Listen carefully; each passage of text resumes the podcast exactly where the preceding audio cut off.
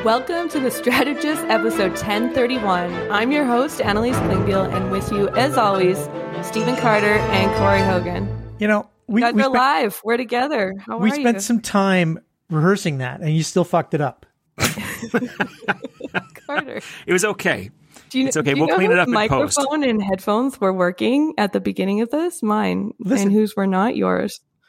Okay, that's an excellent point. But my I mean, stuff's we, not we always to clean work. it up in post. It's Yeah, I I thought that was like having not listened much, Carter. I thought the tech issues were kind of a shtick, but I'm realizing that's just Oh you. no, the tech issues are real, and it drives Corey Yeah. crazy. Like Corey, you can actually see Corey aging when I every time I drop off, he gets older.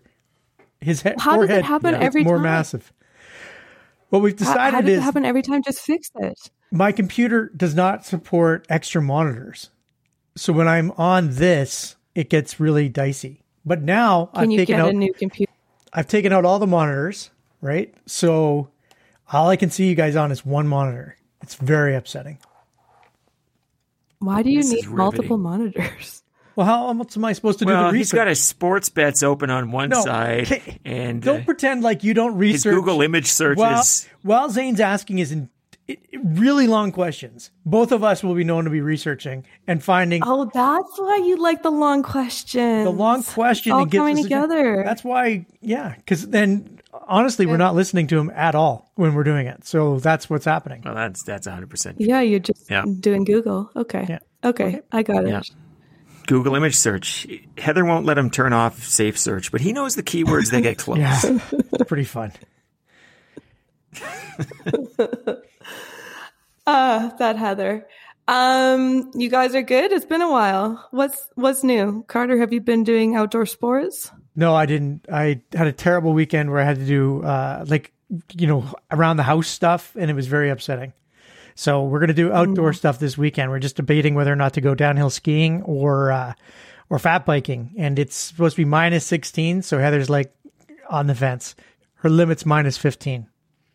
I don't understand it. You should go. Go rip those groomers. Corey, Oh, hey, you- hey, This do you have a big Hey. weekend plans? so upsetting. this section is even more riveting than the previous section. That's what I think. Talking about the outdoors. It was a good weekend. It was a substantive weekend because I am an adult who does substantive things. That's not our experience I experience went with to the office, took care of business. Yeah.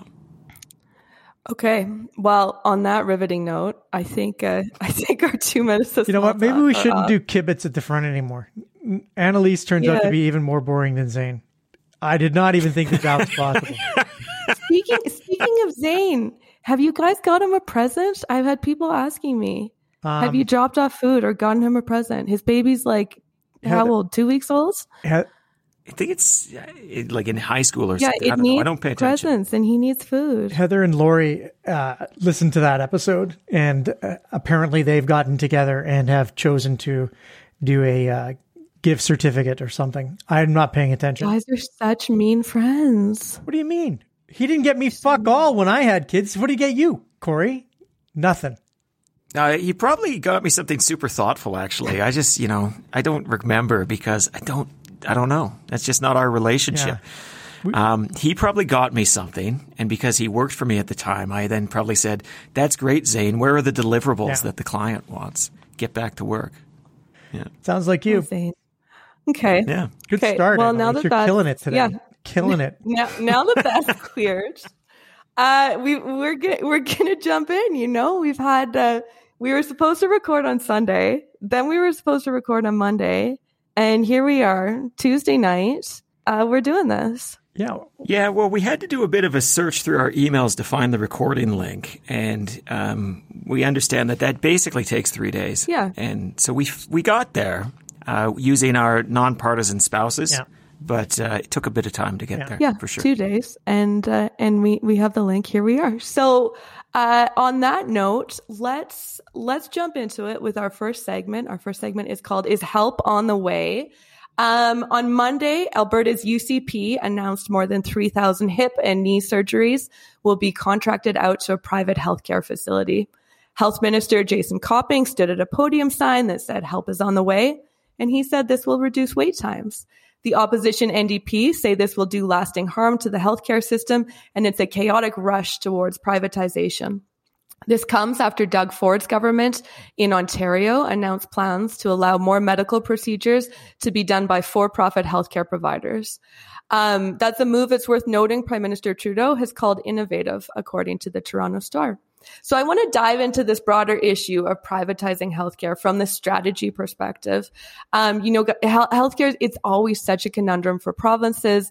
It's, it's a big beast and it's not normal times, right? We've had uh, almost three years of COVID, crises in hospital, staff shortages, et cetera, et cetera. So Carter, let's start with you. Is, is allowing medical procedures to be done by private healthcare providers, is this a good strategy in Canada? Yeah, it's done every day in Canada. Um, if you go to your doctor, you're going to a private medical corporation. If you go and see a surgeon, you're going to see a private medical corporation. There are a few doctors that are on, uh, you know, alternative compensation platforms. I can't remember the exact uh, three letter acronym, but uh, there are a few doctors that are on that, but most of them aren't right? So if you go to any clinic, if you go to your doctor's office, if you, you know, the walk-in clinics, you are going to privatized healthcare. If you go to a hospital and you are seen by a specialist, you are experiencing private healthcare. This idea of public versus private delivery, we have in the Canada Health Act, it is determined that we should have public administration.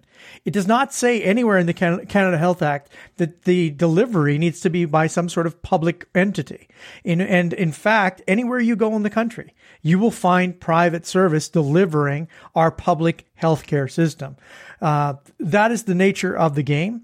It is unfortunate that we have not used it to inspire competition but instead we have used it to reduce competition, which I think is one of the big mistakes. If you really wanted to do privatized healthcare properly, you would have uh, healthcare organizations competing with one another.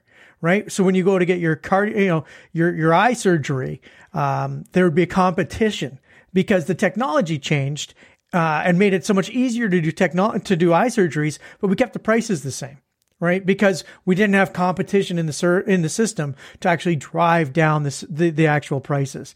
Now, part of that no competition is because the doctors unions or the doctors associations, the AMAs of the world, are working really hard to make sure that we don't have competition from the from the private doctors. But this is a private world. And I will remind you, and I've reminded people before, when I fell on my mountain bike and separated my shoulder, I went and had to go get a private MRI at a time when the NDP was the government in Alberta.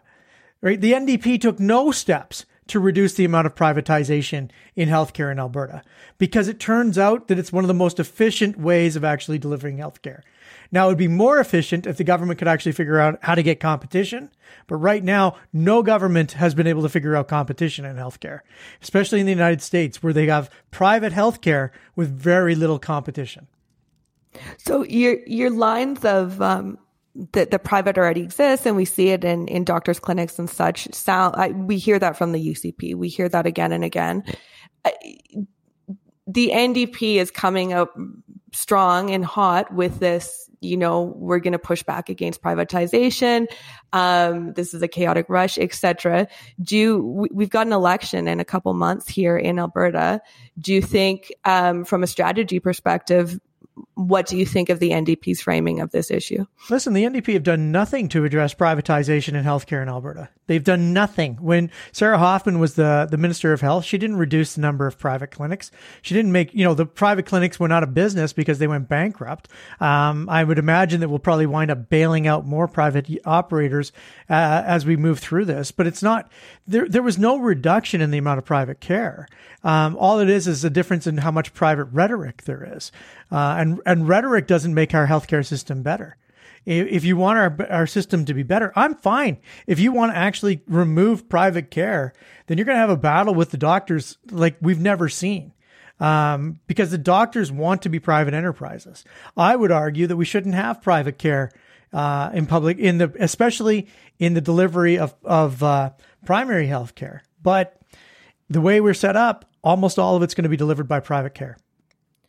Corey, what's your take? Yeah, I, I mean, Carter, as usual, is is wrong on the facts. I'm not wrong on the kind of wrong will, on the oh theory. Oh my god! Here, You know, and the funny thing is, I don't even know that we're going to ultimately disagree a ton, but let's just have, if you want to have an honest conversation about health, let's have an honest conversation about health. First, it's not like the NDP did nothing to make it more public. There was the creation of Alberta Public Labs, the idea being that you would have this big public provider of all lab services, became Did- oh, Alberta sorry. Precision Labs under the UCP. Did it actually happen?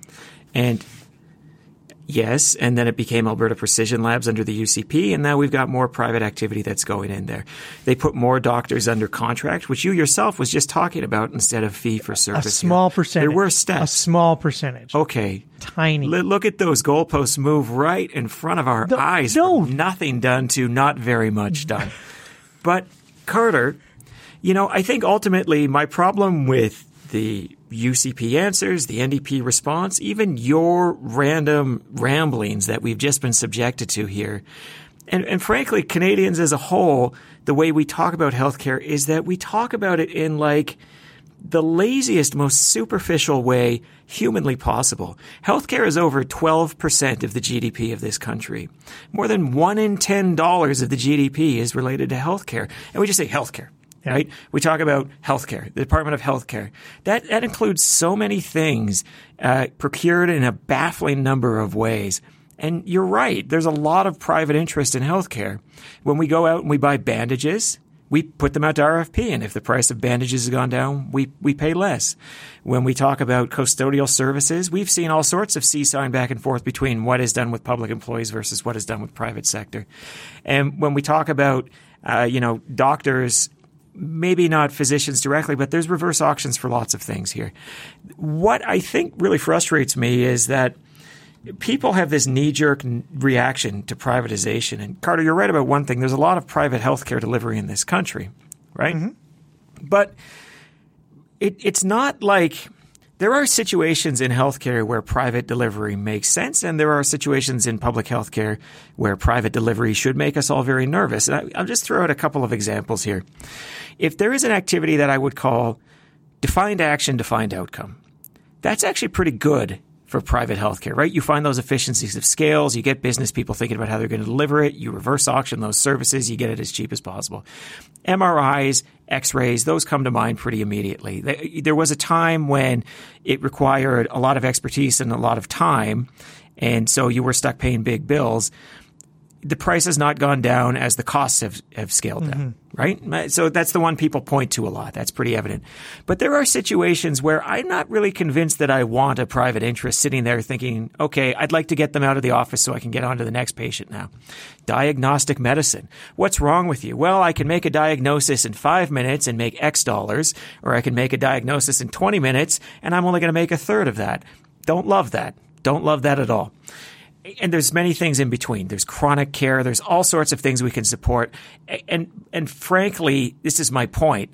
We've got to have a more honest conversation about healthcare, but that begins by saying healthcare is not just healthcare. Healthcare is a million things. And some of them we need to treat differently than other parts of it to keep the system intact, but also to keep the system sustainable. Corey, how what- do you have that? Like, how do you have that in in talking points?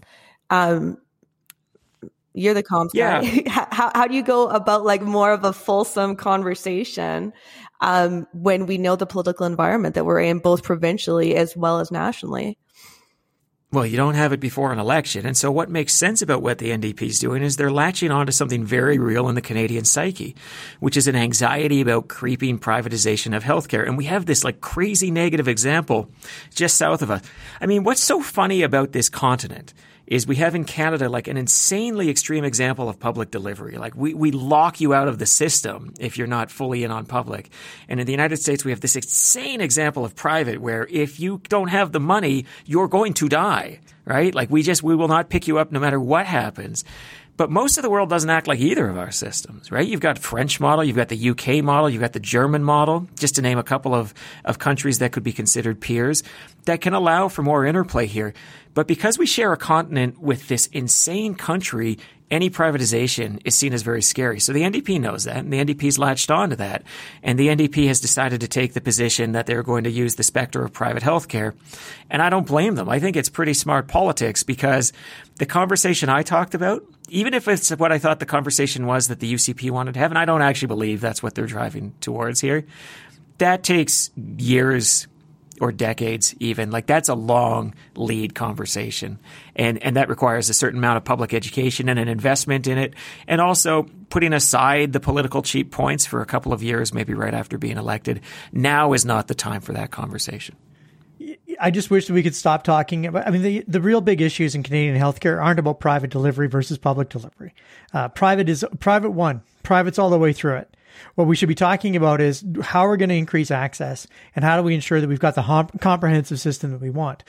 Fully, we talk about a fully comprehensive system, but we stop at the teeth right? Uh, we won't help with food, you know, but we'll help, we'll get you a new hip, which costs a hundred grand or whatever, but we won't give you food.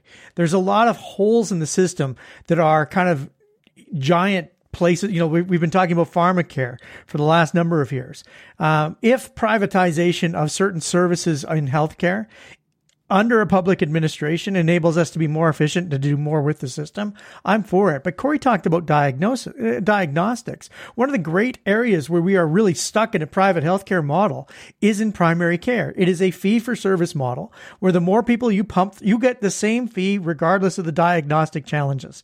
So when you go in, you'll now see primary care physicians saying one ailment at a time. The problem with one ailment at a time is that they all might be connected.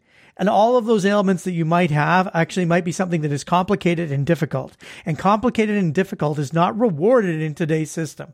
And that's one of the big, ch- want to know why we've got an opioids crisis? Want to know why we've got mental health crisis? Because those things aren't compensated for properly within our primary care system. So we've got this prime. Part of the reason. I'm what is sure. This? I'm going to do the whole thing. I'm going to bring. I'm going to bring out prescription for health here and go through everything page by page. It's a podcast. We simplify. All twelve percent of the GDP. We simplify. Yeah, let's go. I'm talking about primary care. I've already simplified. I mean, we've got we've got intensive care for palliative care. We've got in palliative care, intensive care beds in uh, in Alberta. That is literally an oxymoron. You can't have intensive care, palliative care. But we have it here in Alberta because we haven't designed the system. We haven't talked about what we want in a system. Because every time we start talking about what we want in a system, we get dragged off into this discussion of public versus private, which doesn't help one single patient get better care. If we want to have a conversation about care, we need to push away this public administration thing. It's all going to be publicly administered. Who delivers it? I don't care. The fact, is, what I want is better care for Canadians better care for Canadians should be what people are talking about. So, mm, yeah. What do you mean, yeah? You know, here's the thing. I do worry about where profit motives might be in the healthcare system. I just don't like there. Listen, you you put me in charge of the world. I'm going to make some things in the healthcare system much more public, and I'm going to make many things much more private. I, and and I, to my point is, it's not a one size fits all solution here, and we've got to get past the idea it is, because otherwise we're just going to be shouting past each other. You're going to have people on the right saying, "Look at MRIs." You're going to have people on the left saying, "Look at what happens, how they churn you through primary care." But both can be true. You can have both conversations at the same time, and we're not as a country, and that's a very dangerous place. So we're angrily making the same timing? point. Yeah, is uh, better care for Canadians.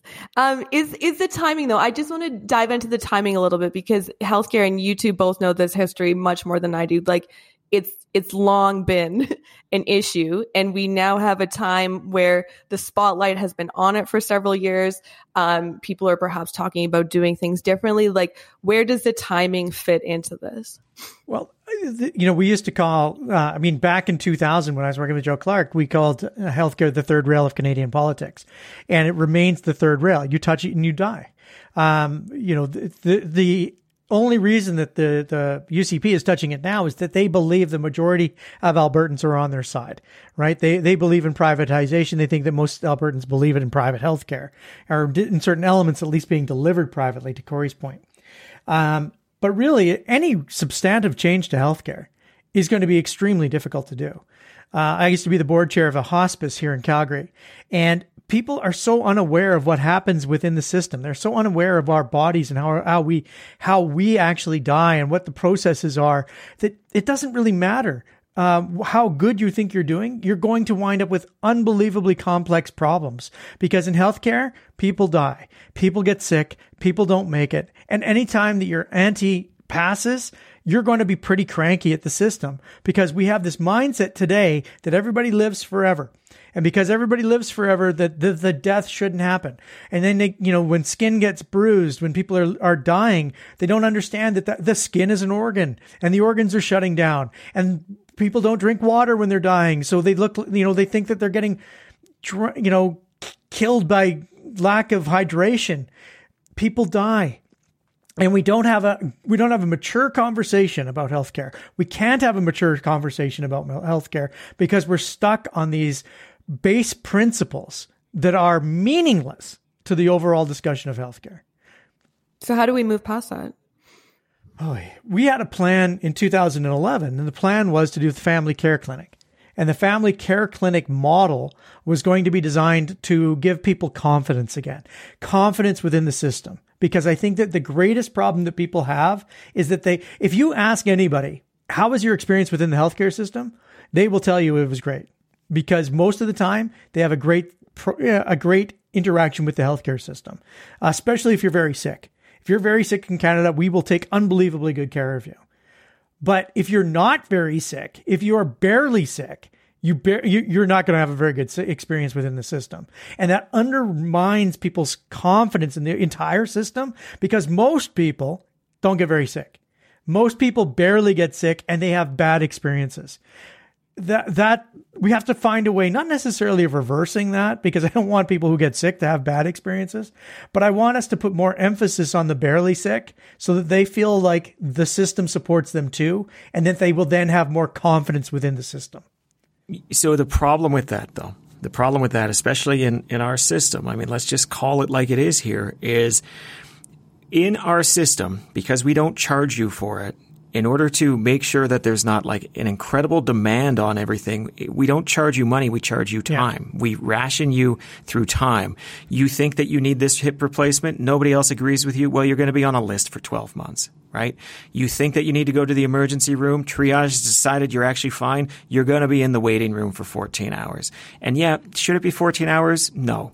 Right? But, but we, we intentionally and through design use time to reduce demand on the system because the alternative is there's just far too much demand and far more than is warranted by sort of the medical underpinnings of it all. So it's complicated, right? Yeah. Like all systems have to deal with scarcity. And the way we deal with scarcity in the Canadian system is if to Carter's point, if you really need it, hey, guess what? You're at the front of the line. You're there. We're going to take care of you. If we don't think you necessarily really need it, well, we're going to make you wait a bit. Challenge being, doctors are fallible. Sometimes they're wrong. Sometimes you really needed it, and sometimes you were on a waiting list for six months. Well, Corey, as, as you said, it's complicated, but then we're also throwing politics into the mix, and we're throwing, you know, yeah. a new, a, a, an election every four years or whatever. So, uh, you you mentioned kind of this knee jerk reaction to privatization. Let's talk about Alberta specifically, and with the election coming up, um, where where do you think kind of what the UCP is doing right now, and how the NDP is NDP is reacting? Where is that sitting with voters? So the, the, UCP has talked about we have to see more about their plans, but th- there is this idea of help is on the way and we're going to give support for healthcare and we're going to fund these things. Some of that will be very popular the funding of additional, you know, you, you, could imagine, for example, there is more primary care in your neighborhood, or maybe even they'll go as far as like, hey, parking at AHS sites is free or going down or whatever they come up with. They'll put some popular things in the bundle, but what they appear to be doing is bundling it with some things that Canadians will have like a visceral knee jerk reaction to, Albertans particularly here. And let's just get some ground facts out here.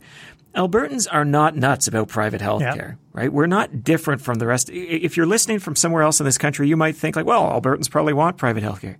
We don't.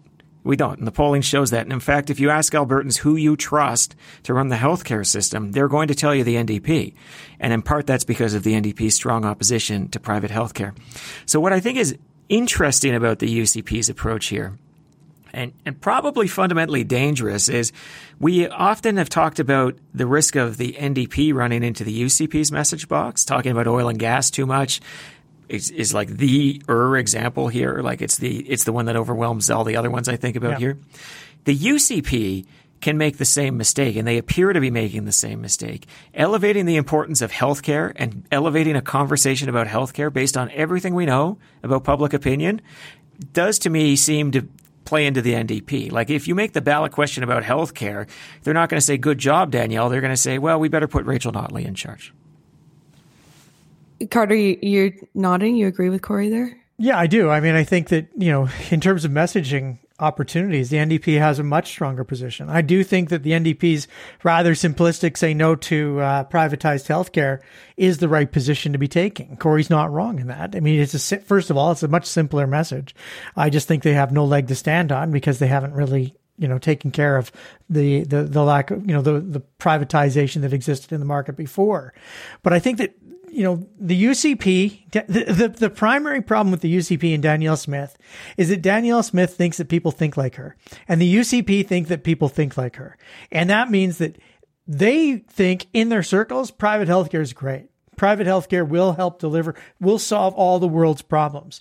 And so they, they, they jump in thinking, well, Albertans agree with us. And to Corey's point, they don't.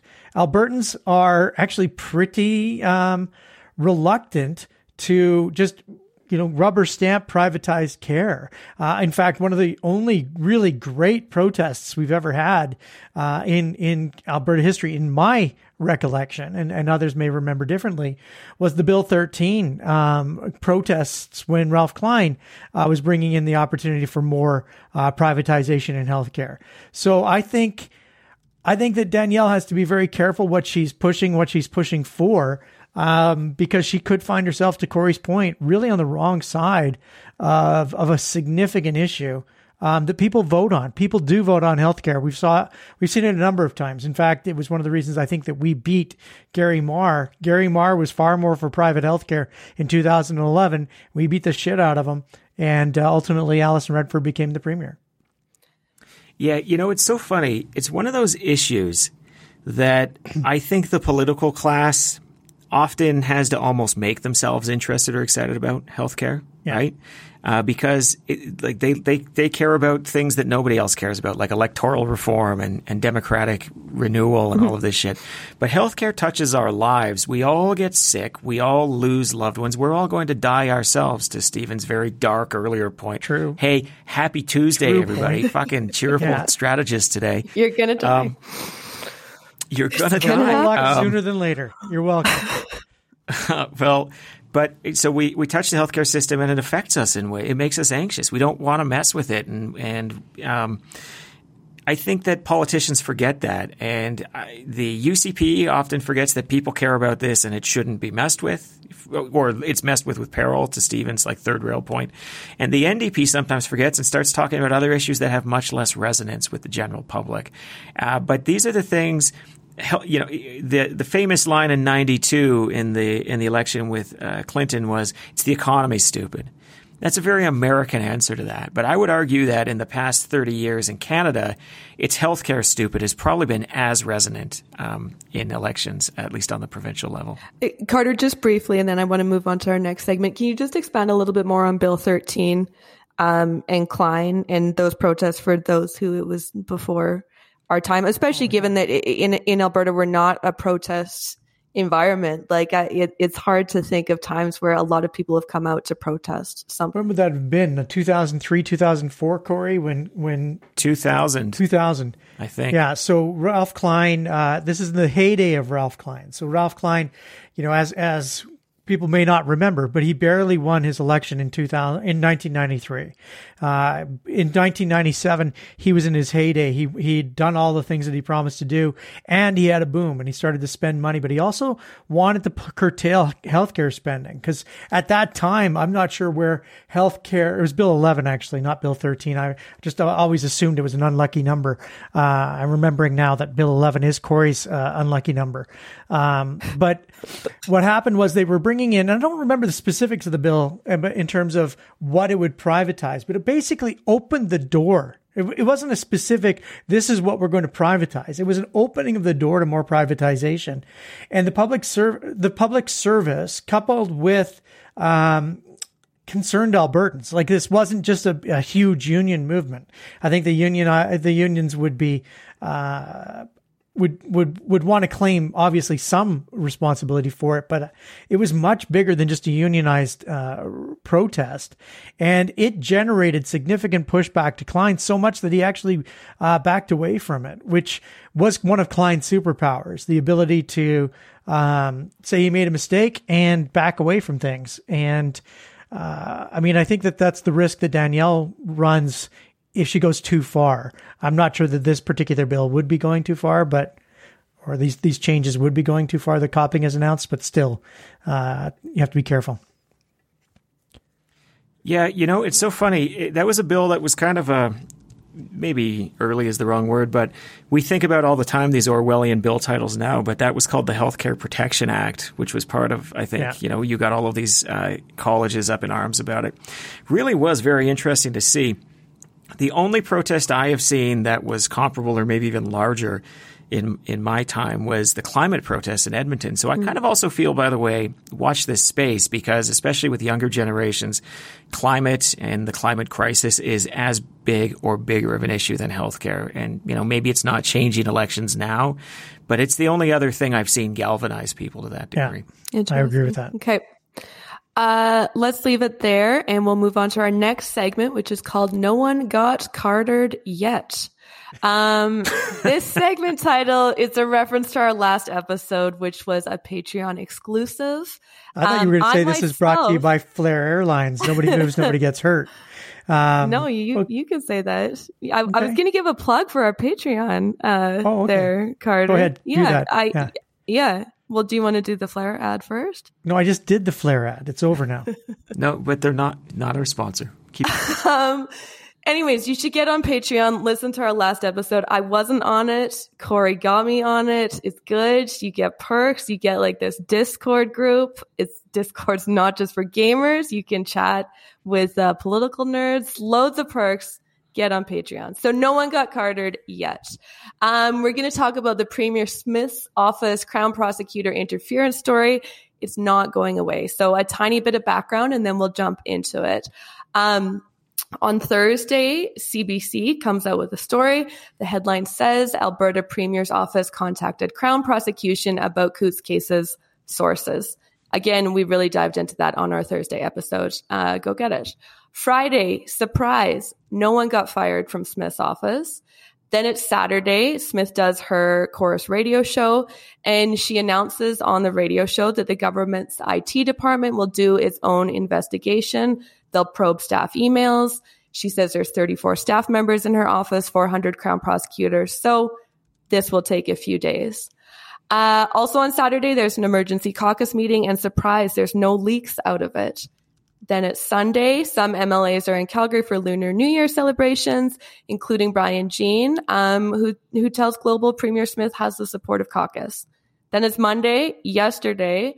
Um, the results of the investigation are already ready. Surprise. Almost 1 million incoming, outgoing, and deleted emails were reviewed, and the province says there's no evidence of emails between Crown prosecutors and the Premier's office. So uh, that's my quick recap. Um, lots going on here. I, where do we start? You guys aren't pundits, you're strategists. So let's, um, let's dive into the announcement on Saturday that there would be this investigation. I know some people looked at it as this is Smith buying time. She's trying to buy herself a few more days to figure out what to do here um, because she doesn't want to get rid of a senior staff member. Corey, let's start with you what what did you see as the strategy here with the investigation? And I guess do you think um, do you think it was a good move? Well, there's a lot uh, to unpack. Some of it she did well, like just from a strategy point of view, and some of it I, I worry for her that she just kicked the can down the road and it's going to come back and haunt her, right? Uh, let's just start with some of the, the basic messaging around it here, which I, I, can kind of sort of immediately discount as probably not super durable. The idea that you searched a million emails in two days, here's the thing. That is, this is such a funny one because in a way that investigation should take five minutes, right? You just do a simple yep. log query. Has this person emailed that person, right? Like any competent, you know, IT professional could do that. It, so in some ways, like two days is way more time than you need. But if you're going to get like deep and forensic and start looking at all of the angles, then you're going to need way more than two days, right? You talk about a million emails. Uh, if you did one email a second, that would be 11 and a half days of emails. So that's not exactly a deep, thorough investigation. They're, they're clearly like talking about searches at scale and really padding their number there. And I just don't think it's a very durable number for those reasons. Like, you know, all you need is another shoe to drop, an email coming from somewhere else. And all of a sudden you're not just back where you were. It's worse because it starts to look like a cover up. But things that I think she actually did pretty well on here.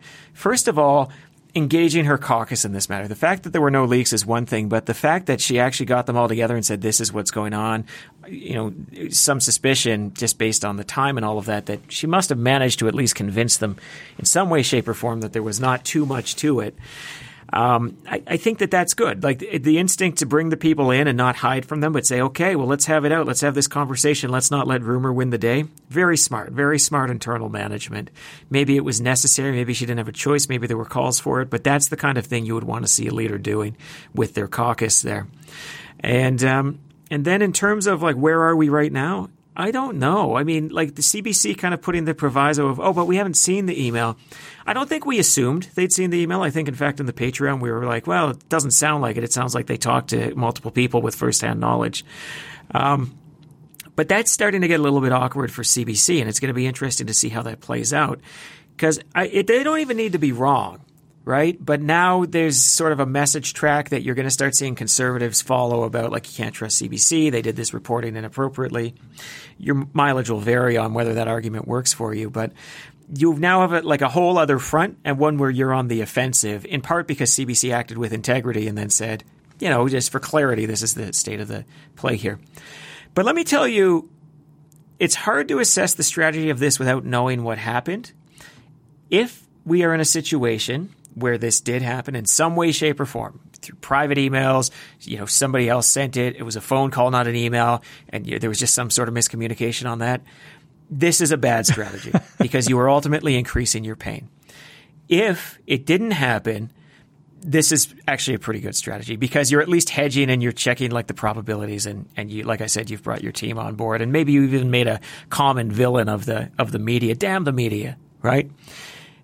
I have personally sort of come to the conclusion, and it's just it's just a guess. Like it's not even speculation; it's a guess that maybe, like maybe it's been right in front of us this entire time. Danielle Smith, we talked about going on these shows and saying, "Oh yeah, I called the Crown prosecutors," yeah. right, and then walking that back significantly Eh, almost this bluster, like, yeah, I gave him what's for. I talked, and we talked about like it's like a teenager making a statement that they can't actually potentially back up with a friend. If that's true, why do we think Rob Anderson or anybody else on that senior staff would have acted any differently, right? They probably would have eh, engaged in the same bullshit games. I can easily see a senior staff person for Danielle Smith walking into a room and saying, oh, these prosecutors are lying. But you know what? Tell you what, I wrote him an email, gave him what's for. You know, like basically, I got to second base with a lady. you know, the teenager thing where he's like, okay, it's bullshit, right? It might just be all bravado. It might very well be the case that it was announced in a room and there's firsthand knowledge. And it might be that it's bullshit because bullshit seems to be the name of the game when we're talking about this particular file. Carter, what's your your take on the strategy? And I guess it's worth noting, like we're still talking about this. This is the third episode, um, that I've been with you guys, and I believe we talked about it on the first one. We yeah. definitely talked about it last time. Like it's yeah, and we've done like four other episodes with Zain, and we've we've been talking about it. Yeah, it's not. Too. We're, we don't, we're still talking about it. Yeah. Oh, those yeah, because the yeah. baby's crying throughout them, right? Yeah. Wait, yeah, Zain is All crying. the time. Yeah, because yes, we're baby. picking on him. Um, listen, uh, Corey's not wrong. This is a great strategy if it didn't happen. Um, and it's actually a pretty good strategy with her, with her base, uh, keeping in mind that a large chunk of her base thinks that the CBC is uh, Justin Trudeau's lying mouthpiece. I can tell you that I've certainly seen uh, my fair share. I, I, put up a tweet today that's apparently been seen by 96,000 people. Um, Elon, I think your counter's broken.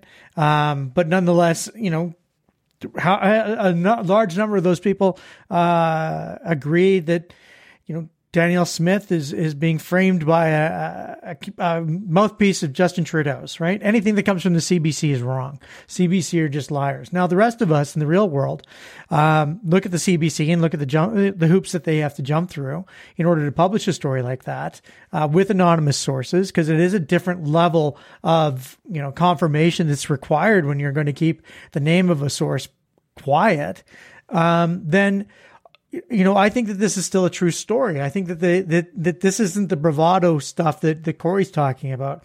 And I think that because of that, Danielle Smith may have opened herself up to a, a world of hurt as she moves through, um, as she moves through this. I, I think that she's going to find that this didn't, doesn't play well, uh, outside of her own base, um, probably in a week or two.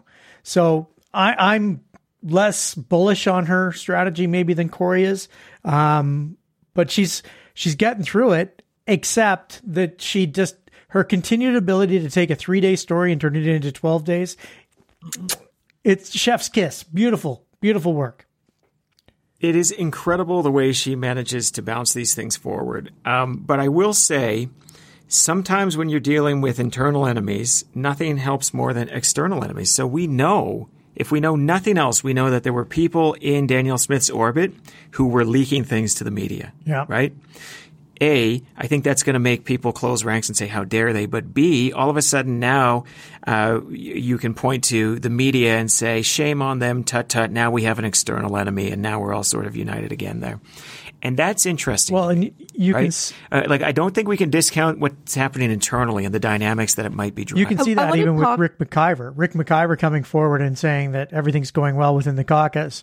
Um, th- that had me almost fall over. I could not believe it. Yeah, blink twice, yeah. Ric. Blink twice.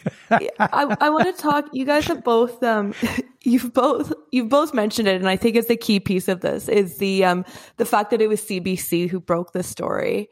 Um, and I want to dive into that a bit more because it comes at a time when, and I guess I'm speaking with my former Postmedia reporter hat on here, where media continues to be cut and cut and cut. Um, we saw today, J-Source reported Postmedia is cutting 11% of its editorial staff. This was comes after it was announced last week. 12 Alberta weekly papers would go online. Um, the big old Herald building that at one time had 800 staff members, it's been sold to U-Haul after 10 years on the market. Um, there's a tweet I saw this evening about the Postmedia layoffs today from a reporter who said they actually don't even know who's been cut yet they're going to find that out tomorrow.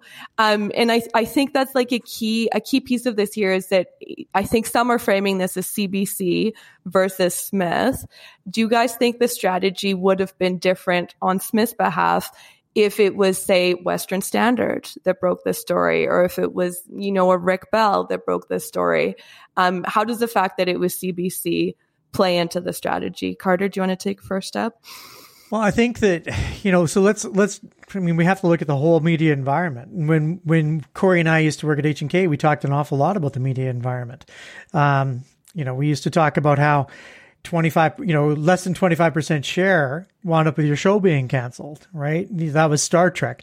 Yeah, you know, Star Trek 1969 was canceled. It, nobody watched it. Only 22% of the market watched I, it. I saw that the uh, the new Night Court got a 1% share and is being hailed as a, as a success. Smash Massive hit. Yeah. Um, so the, the, the whole media landscape has, sh- has changed, whether it's entertainment or news or otherwise. And the, the, the problem is that the only people who are going to be able to break news are going to be the uh, you know the CBC. Um, right now, the citizen journalist, whether it's the Western Standard or the Breakdown or whatever the heck you know these other things are, or the Sprawl, um, they're just not able to put the resources in, and they're also not able to take the liability risk. Yeah, uh, I was going to say that the lawyer piece is huge here, right? You know, I, I, mean, I've pitched stuff to to some of the smaller media, and the smaller media just look at me and say, "I can't. There's no way I can run this story because uh, if this is if this turns out to be even off by a little bit, the entire the the media's lost, right? And uh, so that leaves you know an open field for the rebels, and if you know, and and their false reporting, um, and leaves you know, puts real reporting and real issues uh, in a really difficult spot. And, and it's always going to be the CBC from now on, right? It's always going to be the CBC. There aren't, you know, the post reporters that used to be at City Hall, the post reporters that used to be at, at the Ledge. You know, there were multiple reporters at the Ledge. There were multiple reporters at City Hall. And now it's kind of like one on a half day, you know, covering the, the actual, you know, stuff that's happening. Well, the stuff that's happening isn't often news. The news is the stuff that you can't see that's happening beneath the surface. And I just think, you know, we are a real bad spot for news reporting. Yeah, you know, it's so true the the Herald building uh, for anybody in Calgary, it's a very big building. Uh, for those outside of Calgary, it's on the side of a major road. Everybody's seen it. Everybody knows it. Over the decades, you could see it go from that's the Herald building to oh, Herald and a bunch of other stuff is in there too, right? Like all of a sudden, there's other logos and and then uh, you know, I was last in there in March of 2020, just before uh, the, the pandemic really kind of hit in a big way. I was there for an editorial board. You have to walk upstairs to get to the editorial board. And my God, it was like being in like a zombie movie set. Nobody was there. And you just walk by cavernous empty spaces until you get to the, you know, the yeah. editorial board room. And then there's like apparently the only eight people who still work at the Calgary Herald or who you're talking to. And, and when I think about even in, you know, I'm in my 40s, but I can think about 20 years ago being in that building and it was buzzing. There's people everywhere, you know, there's just massive teams of people. And I remember at the time people talking about like the, the big change being moving to these digital prints and like, or digital production presses and, and maybe outsourcing it. And, but like it went from like that whole area was full of presses to not very much of that space was taken up by them. I remember that was the big thing. And just to see this decline has been fascinating. But to Carter's point, it's concerning because it's not like something else has come in that can yeah. fill the spot. Because, you know, companies rise, companies fall. But there's this kind of, I think, very chaotic, naive sense that we'll be saved by citizen journalism. But big media outlets are good. They have their place because they do have the, the ability to say, you know what, we're going to stand up. We're going to do this anyways. Think about the Pentagon Papers in the 70s. Do you think that like an independent blogger could have gone up against the Pentagon and said, we're going to publish these anyways? Fuck no. You know, they would have been tied up in court. It would have been over before it began. You need the New York Times of the world. You need the Washington Post. You need the Calgary Heralds because these are the people who can stand up and put the resources in and speak truth to power. It's not just about finding the story. It's standing by the story and it's saying, I will not be bullied. And it's a lot easier to be bullied when you're that citizen journalist. And it's a lot easier to be spun around when you're that citizen journalist. Is there a place for them? Absolutely. Can we get by entirely on citizen journalism? Absolutely not. So, do you guys think Smith is using this to her advantage? Like with this story specifically, the the way the media market is in Calgary right now, Carter?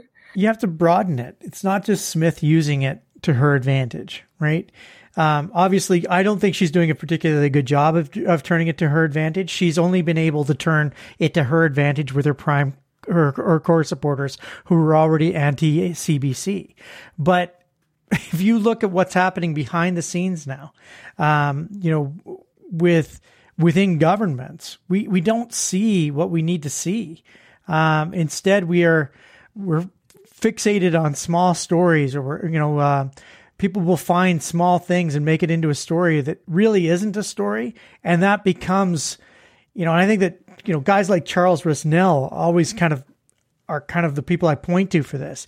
He will be distracted by some small little thing and miss a completely important major issue uh, because he's track tracking down this tiny little uh, piece of a story. And because there's only a few investigative journalists, um, you miss out on on the bigger, broader picture of what actually is going on in government. Uh, you know, and, and we can now see governments, whether it's the city of Calgary, the government of Alberta, the government of Canada, that are just simply controlling the media by either releasing things out of order, getting, you know, spinning. When we saw just the spin just the other day about the the just transition, where three of our top journalists at the Post were spun on the numbers and they didn't actually report the story properly because they reported the spin, not the truth. And that to me, like that happens all the time now. And government can do it, opposition can do it. Um, campaigns can do it. You know, it's relatively easy to spin something into truth that isn't that isn't true at all. Yeah, you know, it, at uh, the government of Alberta, ran communications for the government. Um, at CPE, it's called Communications and Public Engagement. I oversaw a team of 324 people whose job it is, is to tell the government's story. And that's not the only communicators in government. There were also the political communicators uh, that worked in the premier's office. And, and, when you think about the resources that they have that they can marshal to any individual story, and you put that up against one reporter who's got to file three things before the end of the day, they don't stand a fucking chance, right? And, and I think that's a real tragedy and it's a real problem. And it's something that there's got to be a corrective somewhere along the way or else, you know, we're in a lot of trouble because you can talk about things like transparency and openness in government. I'll tell you something. There used to be times we would put things on the government portal in terms of like severances that are paid, you know, the compensation, the number of people on the sunshine list. And in you know, in my early years there, we'd be like waiting for the reporter to come in and say, okay, like this just dropped within a few hours. We're going to get a phone call about it. We're going to have to have answers. We're going to have to key, have key messages. Fast forward four years, we dropped those things. No reporter called. There were no questions. Nobody has the time to be digging through that open data. You, you've, you've got a situation now where people are just buried and they have no ability to, to put kind of that analytical processing on top of it to say, is there a story here or not? And tragically, too many very talented journalists are becoming almost stenographers for government flacks who go out there with all of the resources in the world to tell exactly the story that they want to tell. And many great journalists stand up against it and try to get the other side, but boy, that those scales are getting more unbalanced by the well, day. And and the person who spin, like again, the spin, right? The, it's not just the spin of the story; it's the spin to the story. This is important. You know, I'm picking up the phone, I'm calling someone. This is an important story. You got to cover this story. You know, that in and of itself is shifting the way that we look at the at at the government, right? It's actually, I mean, if if Danielle Smith was more skilled, she could use something like this to cover off all kinds of other activities. She just isn't that, she doesn't have that experience right now. She's not skilled enough. And I think that we can see that in different levels of government where they're using one thing to detract or, or distract from, from other issues. You know, your your question though was fundamentally one of strategy, and as we're prone to do, we ignored it entirely and just lamented the death of the media. But um, in terms of Smith using this strategy because it's CBC versus another strategy because it's various outlets, I, I think absolutely. I mean, CBC is a four letter word. It's three letters that are a four letter word in huge swaths of Alberta. You can just say CBC and there's this presumption that they've done wrong to many people. And I don't agree with Stephen that this has only hit the right wing base. I think CBC's integrity benefits us as a society, but hurts them as, uh, you know, on like a, these one-off bases because any footnote is seen as weakness or an admission that maybe it's not the total story.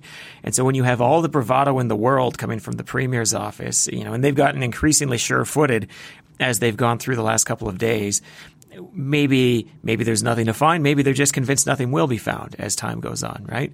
But you put that against CBC saying, well, yeah, I mean, we talked to a bunch of sources with firsthand knowledge, but we didn't see it ourselves. And the government's just going, oh, there you go. See, look at the damn CBC again. And I think there's a lot of people who are looking at it and saying, well, they didn't see the emails? Okay, maybe they don't exist. And so the strategy that she's playing, I think A works in general because of the integrity that CBC is taking to this. And I'm partial. I like the CBC. I, I do commentary for the CBC and stuff like that. And but I think that it's doubly effective because it's the CBC and not Postmedia or the Western Standard. Well, yeah, and I th- I think we're seeing it boiled down already to CBC versus Smith and kind of people choosing sides, including people who I've seen tweets from people who you know have have been on media know how this sort of stuff works and they're saying, "Well, hey CBC, reveal your sources." Show where this is from. Like that's not yeah. how this works. Yeah. And and those those reporters in those new, newsrooms know the layers of approval and like lawyering that goes into a story like this being published. But do you think that boiling it down to CBC versus Smith, who wins there? Well, depends on your audience. I think, unfortunately, I don't. I don't I think, think, it, it does. I think if you're just going to take a broad scan of things, I think probably Smith. No, right? I mean, that's that's the reality. You look at polling for like should CBC be publicly funded in Alberta. It's been a while since I've looked at that. Pretty low in Alberta, right? I, I mean, one of the things Danielle Smith has been doing as a conscious strategy over the past bit is picking uh, other other villains, right? Whether it's Justin Trudeau, deeply Yeah. unpopular in Alberta, Jagmeet Singh, deeply unpopular. Hell, why not throw our crown broadcaster into it? Why the hell not? And and as long as you're you're keeping the focus on that and not the matchup where maybe you're on less sure footing, yourself versus Rachel Notley, you're probably doing yourself a favor, right? Like one of the things, and we've talked about this in other contexts, when you switch the frame, you don't need to switch from unpopular to popular. You just need to switch from deeply unpopular to less unpopular, and that's still a net strategic advantage to you. It's true. I'd like to argue more, but I'm I'm I'm uh, unable to, which frustrates me. Okay, well, that's that's the depressing note uh, to to end that segment. You've really on. taken us through the, the- You've really made this a really happy episode. You know, we've talked Yeah, about death and dying. You're gonna die. You know, the media is dead. Uh, Yeah. Might as well end with the lightning round, guys. oh, okay. Uh, yeah, lightning round. Do we still do this Let's for do Stephen? it. Because we Zain always said we did. You know this what? for I didn't Stephen. believe it anyway. I just know think you we were haven't doing the lightning that. round for So- Annalise. Um, she's the one who really is trying to get more attention to herself right now. Yeah, Oh, because she talks more in the lightning round. Oh, okay. I, I, I'm just the host here, Carter, and the lightning round is about short, snappy, yes, no, quick answers. Um, I don't think it is lightning- actually, Annalise. No, I, I called the disagree. lightning round. I disagree with your premise. I'd like to argue that. No, it's, called the lightning round. Uh, yesterday in Calgary, City Council and UCP MLAs had a meeting. This is newsworthy because it doesn't happen very often. So, overrated or underrated? Uh, we'll start with you, Corey. Overrated or underrated? Strong relationships between municipal politicians and provincial counterparts. Um, underrated in terms of delivering things for us who live in cities. I mean, it's really important, and there's a lot of things that are below the waterline. It's not the iceberg you can see; it's the stuff below. It's super important. Uh, deeply overrated in terms of politics. In fact, it's often helpful to have an antagonist at a different order of government for both parties. Like the, the city can be like damn province, and the province can say damn cities. Carter? You're going to ask me the same question, or you're just going to look at me? What are you going to No, do? I'm, I, I just asked you the same question, but you said yes. Oh, That's your one oh, word. okay. Here's- your here's one the word thing. answer. Here's the thing. Uh, one would argue that Bronconnier's term was actually the most successful term uh, for getting things for Calgary and getting provincial funding. And he was fighting the provincial government every year of his nine years. Um, he fought. He he he fought for Al- Calgarians. He would tell.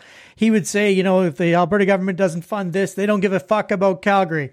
And you know what? It worked. So yeah, you want to have relationships behind the scenes, but uh, that that adversarial relationship, I think, is, has got uh, for far more value if you actually want to see things get done.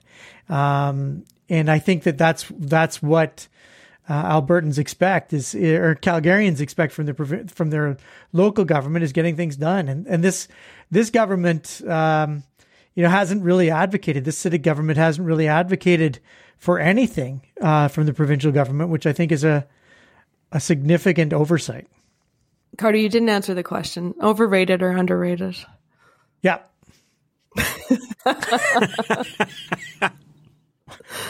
we don't have to answer the question, right? Like Corey, like has she seen the show before? No, she gets to ask the questions. We get Like- to say things. like and we talked Okay. about this the other day about who, you know, you don't have to accept the premise of the question, didn't we? I mean, Annalise, what's this media background you're bringing to this? We're ne- next one, Carter. We're uh, Okay. we're next one. Lightning round. Okay, it's short and sweet. Okay.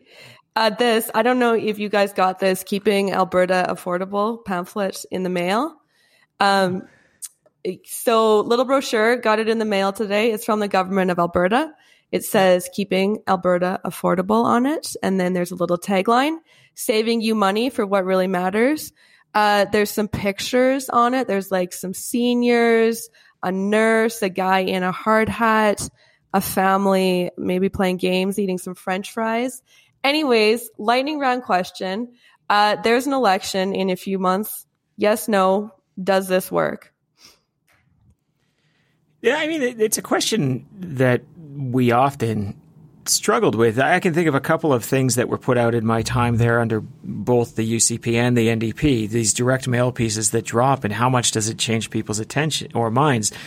Eh, sometimes it invites a lot of backlash. I can think when there was the rate cap that was introduced on electricity, there was like the whole province was sort of carpeted with if you're on the RRO, the regulated rate option, it's capped at you know these number of cents. And I don't know. I never really got the sense. Like you, you get a lot of like negative feedback from the people who see it and think it's bad policy or whatnot. Um, but it's it's tough to measure and it's tough to disaggregate unless you're getting deep polling in there. I don't think it hurts. I mean, ultimately, so much of what we do should be measured, but is fundamentally based on a sound theory. It's the theory of communication, which is if you say a message and you say it enough times and you say it at a high enough quality, you change people's minds, right? Now you can argue about the quality, but I think that they're trying to do their volume game and they're doing their message game when they drop something like that. I, I, will say, and I haven't seen the piece besides the fact that you you waved it in front of us on this audio. Yeah, wouldn't medium. it be great if we had uh, Like, wouldn't that be spectacular? uh, but you know the idea that it sounds like they have even multiple tags keeping alberta affordable saving money for what you really matter like pick a tag just pick a tag that's just a pet peeve but you know, they they this is the kind of thing government does. It will be interesting to see how much more of it it does in the next bit because this is the second direct mail piece in a month. We got one on healthcare, and now we're getting this one. I don't even have a mailbox, so I just you know it's not going to shake my world, but you know. Yeah, just, just to be clear, it is um it is government of Alberta. It's not UCP. Why don't you have a mailbox? Well, I mean, I've got a community oh. mailbox. Oh, it's okay. Like, but like I go to it once every two weeks and I say, oh, this is the junk mail. I'm just going to get rid of it as soon as I. Yeah, you got to move to the northwest. Uh, Carter, your your thoughts? What the, the yes That's the yes really no well question? She did a really good help? job with that. Just so she just exciting. went sliding right past the. You got to move to the northwest. Hey, yeah, slid well, right where, past that. Yeah, if you don't want community, Annalise and I both live in the same community. We live in Crescent Heights, and she lives on one side of Center Street, and I live on the other and it is yeah, an outrage. North northwest is where it's at. Yeah. No way, northeast. Yeah. Uh, Carter, your thoughts? Your quick on the northwest or the, the northeast? lightning round. The northwest on, uh, for sure. I prefer the yeah, northwest. Northwest. Okay. Yeah. Perfect. Perfect. It's settled. Uh, last lightning round question, and it's just something that uh, Corey brought up in uh, when you were talking. You said, "Did you did I hear that right? Three hundred twenty four people in CPE." At one point. Uh, so when I left, because we were slowly reducing the size of it, I think it was down to 290, okay. 287. Okay, so around 300. Um, my lightning round question is, uh, Carter, we'll start with you. How many journalists do you think are left in Alberta? Seven. How many did you say? Seven. Seven. Corey? Are we talking real journalists or are we talking like the people who get paid? Because there's seven real journalists left in Alberta. And then there's a lot of people who get paid. How what's a, what's a lot? How how many of these other people are there? There's like 70 total journalists, I think now. 70. Okay, Corey. Depends. Like there's there's okay. still journalists well, I would say with between... like the, the Banff Crag & Canyon, or there's there's still journalists with like yeah. there's so depends on where you're. Yeah, but there's like there's like a there's like two there, like and yeah, then all the, cat, all the, So I'm going to say there's a lot of papers like that though. Between CBC, between Postmedia channels, some of the independents, um, I would put the number probably at about 250 to 300 would be my guess. I, I, I'm going to look it up. I, I think it's less than 300. Oh, I, I thought the answer. Yeah. No. Can I, can I jump in here, Bill? You know how many people work in communications at the city of Calgary? Tell me, please, Carter. Uh, the, the former City Hall reporter in me just loves this sort of stuff. Please tell About me. About 400 people. Yeah, it's insane. Right. So wow. Corey was running communications so, for the oh entire province. And at the city of Calgary, we have the same number of communicators as Corey had province wide.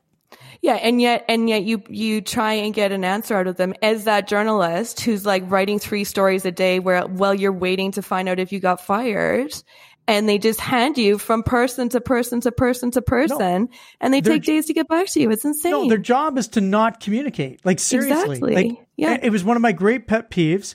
Um, I would I, I mean they were horrible. They are horrible. They're com- terrible communicators, and we pay them a shit ton of money each and uh, we get terrible communications out of it. It's not like Corey's shop. All right, well, so Corey's listen. shop was fucking grade A, baby. It was great. I want to make sure people know that the shop that I worked there with there was It was. CPE is just a brilliant bunch of professionals and and really like I, I know because we've talked about kind of the idea of flacks and spinning and the cynicism that might engender.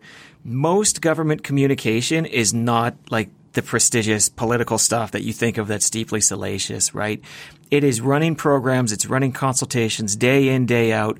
There's a mantra at CPE. It's something I like to say all the time. You know, the people have a right to know and the government has a duty to inform. Those guys are awesome. So if you're going to slag the city, I don't know. I didn't have to work with them. I'm going to tell you CPE I, I, I, and they I'm not going to so argue good. with you. I think that CPE and, and before it, Public Affairs Bureau, were both excellent communications. This is not a slag on government communications. This is a slag on the city of Calgary communications, which was amongst the worst communications I've ever seen. We're going to leave it there. I'll leave that fight to you. We're going to leave it there. That's a wrap on episode 1031 of The Strategist. My name is Annalise Klingbeil, and with you, as always, Stephen Carter and Corey Hogan.